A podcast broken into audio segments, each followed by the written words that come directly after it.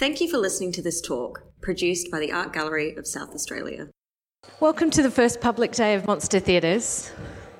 We're competing with monsters. Listen to that soundscape. That is, of course, Stelarc's monster next door. My name is Lisa Slade. I'm the assistant director here at the gallery. We are on Kaurna country. The Art Gallery of South Australia stands on Kaurna land. Agsa, Mirna, Yatanga, Yuandi, Natalia. Without further ado, I'd like to first of all introduce our curator and congratulate her. Join me in uh, welcoming Leigh Robb.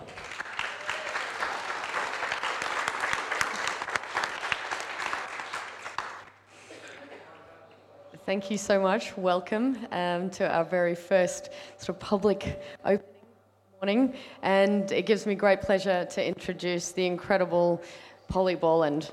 Hi, I think everyone. a huge round of applause for Polly.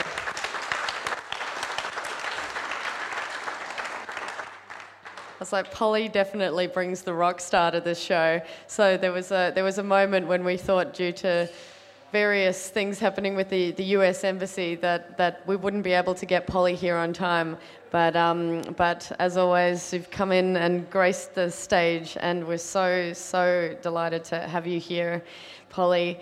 Um, we met quite a few, met probably a couple of years ago now, when, um, when I'd been following your work for a long time and uh, actually deeply obsessed with you and your work for many, many years. So when the opportunity to curate the biennial came around, I was like, finally, I can get to work with Polly if she says yes.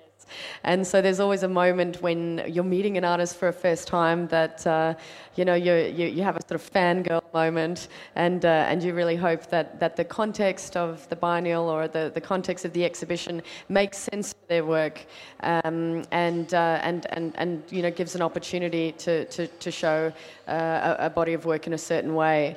And Polly's Morph series, um, you know, caught my eye and the way that you've spoken about it and it's been written about the making of it, working with a model who's also a psychoanalyst, the creation of these pieces is quite a special story.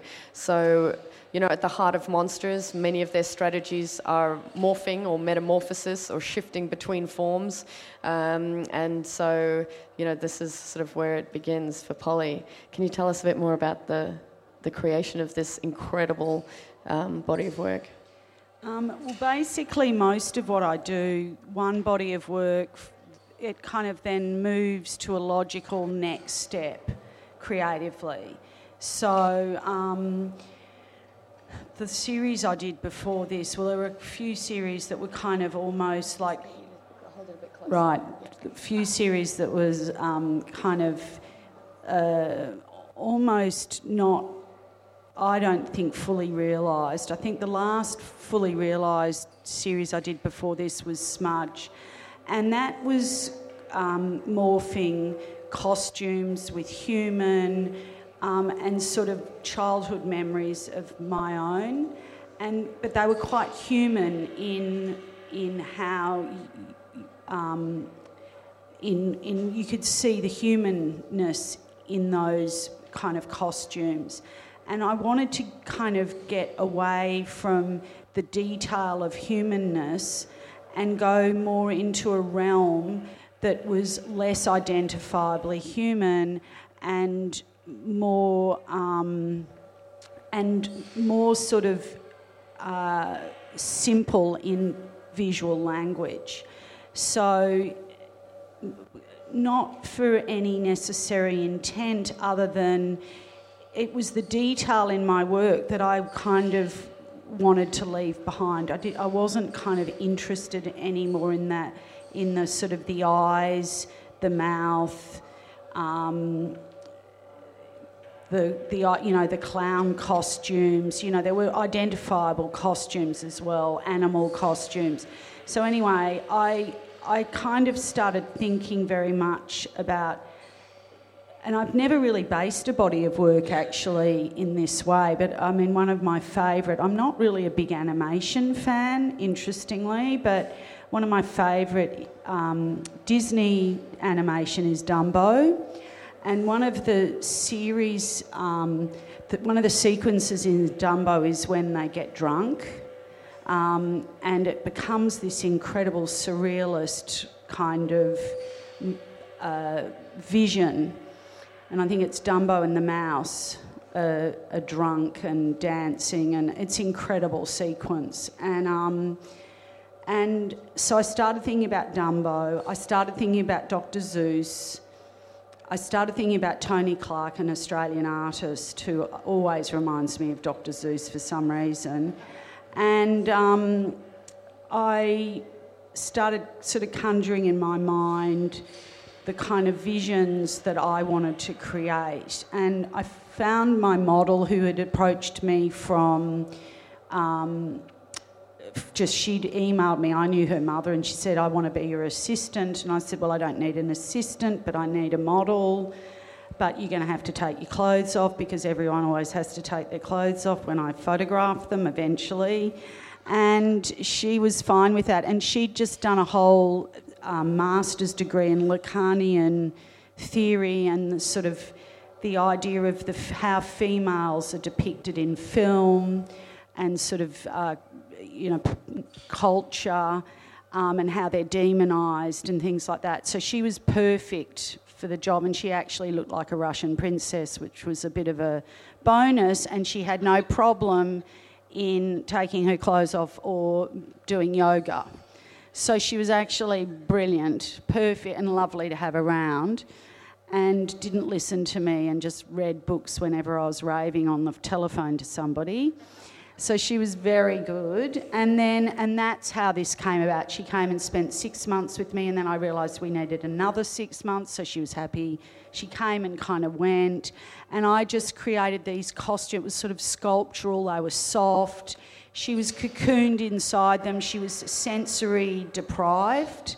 So it was a really interesting experience for her. And there's a book actually in the bookshop called Morph which she writes an essay about her experience as a model inside the costume and, and what that was like. So it's a really interesting essay. And really, that it was about the reduction of visual language and also about entering a kind of pre conscious state, was really what I was trying to do. So it was almost kind of trying to be uh, not science fiction, but almost like pre pre-conceptual um, thought. I don't. Does that make sense?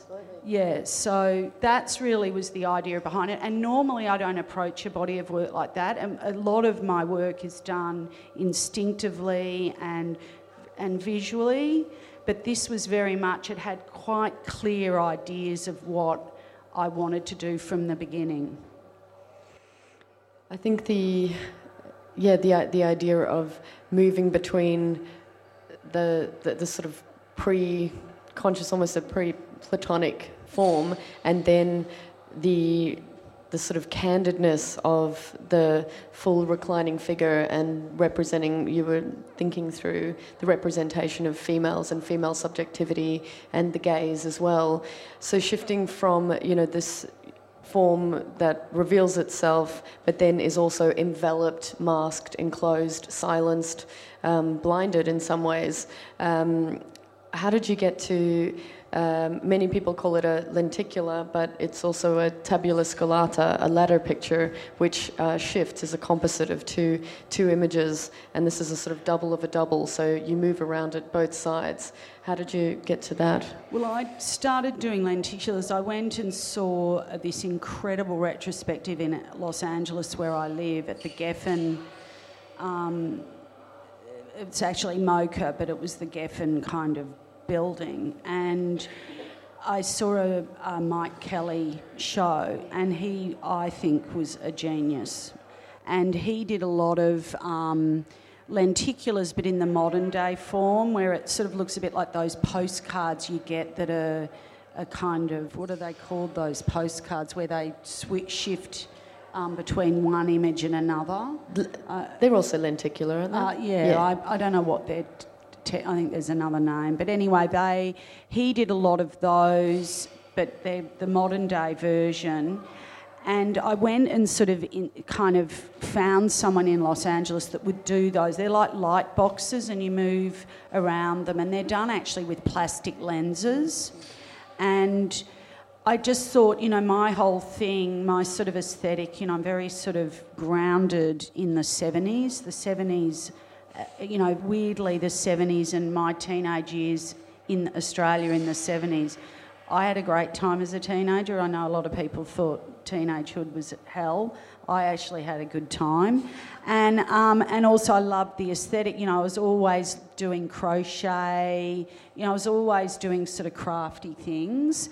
So a lot of my aesthetic is kind of crafty, I suppose you would say, and. Um, and when I saw these plastic sort of lenses and the way they did the modern day lenticulars, I thought, mm, no, that's not for me, even though Mike Kelley had done the most brilliant things with them. And so I started Googling lenticulars and I discovered that at the turn of the century they'd done, this is, was how they did it. And I think you've dated it back before then. But um, so I'd start started doing like wall lenticulars that you couldn't, that were kind of uh, 3D but sort of on the wall. And then um, I was asked to be in a show um, in Los Angeles, and I sort of, again, it was very much a conjuring.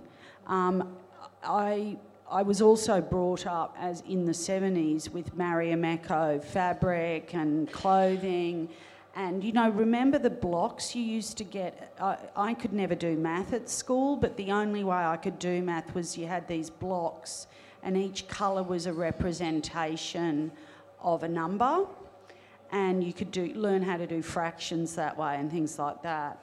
And I just remembered these blocks, coloured blocks of wood. They were sort of a little, uh, pardon? Yeah, Cuisenaire blocks. Yeah, that's what they were called. Anyway, so this, so that's how the colours came about, and then I realised that I wanted it to um, be freestanding, and I also thought of those cards that you get that you kind of put together and you build like towers and things like that. So I was sort of thinking a lot of my work's very sort of centered in childhood as well and memories my, of my own childhood. And so we were coming up with this one that was actually thin and just like a, a concertina. And, but we realised that it wouldn't, it would be very hard to, you'd have to have kind of um, things to hold it up, like a, a, a thing on the floor. And I didn't, I wanted it to just be freestanding on its own. So I actually, as much as I'm not good at math, I came up with that design, which I'm actually very proud of. Um, I just drew a very rudimentary picture of sort of these triangles and put all the tri, and that's how it's put together. They're just sort of triangles. And, um, and then I realised that well, if you had that, you could have it double-sided. So you, or my whole thing is you get you need to get two for one. I think that's a great concept, right? Two for one, and um, so, here, so here actually, you get four for one. Yeah, here you get four for one. It's perfect, right? So um, anyway, so that's how that came about. And uh, in terms of the psychology of it, I felt that it was really important to reveal who was in the costumes in the final analysis. There's always with me, you get, you kind of get, I reveal the secret or the, the, you, you know, I kind of unpack the the mystery um, to my work. And so, and Sibylla was uh, quite happy for me to do that, although we did it at the end, uh, which I think was important because we'd ga- gained s- such a close relationship. And she'd been stuffed in this costume with deprived of everything. Um, and, and so by the end of the year together, you know, it was she was happy to pose like this. And I mean, in the essay, the essay's beautiful actually, because she sort of says that she ended up being more intimate with me and more free with her body than she'd been with any of her lovers, which is actually really incredible. She stands by the work. Her mother's bought the work from me, not this particular piece, but. Um, you know, they love the work and they're, you know, they're sort of royalty like real posh people in England. Um, and but they're an incredible family. She's an incredible girl. Anyway, so that's the story behind the lenticular. It's sort of about revealing what's inside the costume. And I know that sounds a bit, sort of doesn't sound that kind of deep or anything. It's pretty basic, but, you know, read what you will into it. I think now. I think um, now might be a good chance to to take some questions um, because we have this rare uh, opportunity with uh, an audience with Polly Borland. So I'm going to throw open some questions to to the group because we. We've probably got about another uh, seven minutes together. So, um, are there any? Are there any? Uh, how do the forms, how do you create the compositions, the forms in each um, particular photograph? Well, basically, um, I found on the internet these sort of tubes that were, were stocking tubes. God knows who was using them for what. I have no idea. and um, and and the only colours you could get were black and the kind of nude colour and pink. And um, I was desperate to find other colours, never did. Anyway, I just bought loads of them, you know, sort of $10 each or something, and they're quite big and they're very stretchy. And I just put sort of synthetic um, uh, cushion uh, stuffing into them, and she used to get inside the tube, and the tube had an opening at one end and a, it was closed at the other end, and I would create the kind of costumes around her, and it was very. Um, spontaneous and very in the moment. I mean, that was the other great thing. I was sort of creating sculpture as I was as I was doing the photographs, and each day I'd go in and we'd create a new costume, and as I started getting the rolls of film back, because I still shoot film, um, you know, I could start to see what was working and what wasn't. So it did become um, more kind of, you know, I was more informed as I kept going. Um, and then I could maybe be a little bit more strategic about what I thought was working and what wasn't. But on the whole, a lot of the time it was it was I went in and I just did it and most of the time, weirdly, it kind of worked. So, yeah, that's I, how I did it. I guess it also kept morphing as it went along. Yeah, it was so. definitely a more. It was a morphing, you know. And we then would start to see. We'd I'd edit it as I go too, which I didn't normally do. So I'd pin up these little ten by eight pictures, and we'd look at them. And so we'd lived with the work as we were doing it and you know then we could see like the one over there looks like a turtle. You know some of them remind me of of um, you know things but others don't remind pets. Others don't remind me of anything but anyway yes sorry go on. Well, I think there's a there's definitely a mutation, but again, I was trying to get away from human, but then slowly the human started to come back into it as we went along. Slowly, you know, you could sort of either see parts of her body or you could see that there were legs and. Um, but it was definitely about a morph. Well, actually, I only came up with the morph, morph as the title at the end. Like it took me a long time to come up with the word morph. It's so obvious now, but um, you know, we were going through all sorts of uh, titles, and and finally morph came to mind. Um, you know, it was at one point, you know, we were, it was reminded me of the, those lava lamps and things like that. But um, it was definitely a metamorphosis as we went along. I mean, I think, you know, live sculpture is, is metamorphic anyway. Um, but I was just trying to get away from the human, away from the conscious, away from identifiable visual language that you know where you could you know because all my work's been really about human well i think it was uncomfortable for her but it wasn't that uncomfortable for me i mean um, she actually wasn't uncomfortable. Sometimes she was hot, you know, so she, we had to get her out because um, we did it in summer as well as winter. Um, so, but it wasn't uncomfortable for me because it was very. Um, uh, it was just really came very easily to me, weirdly. And again, not all bodies of work are like that for me. Well, it seems that there was a profound sense of trust and reciprocity in the in the, the direction, the exchange, the relationship between you as a photographer and director, and her as model and subject.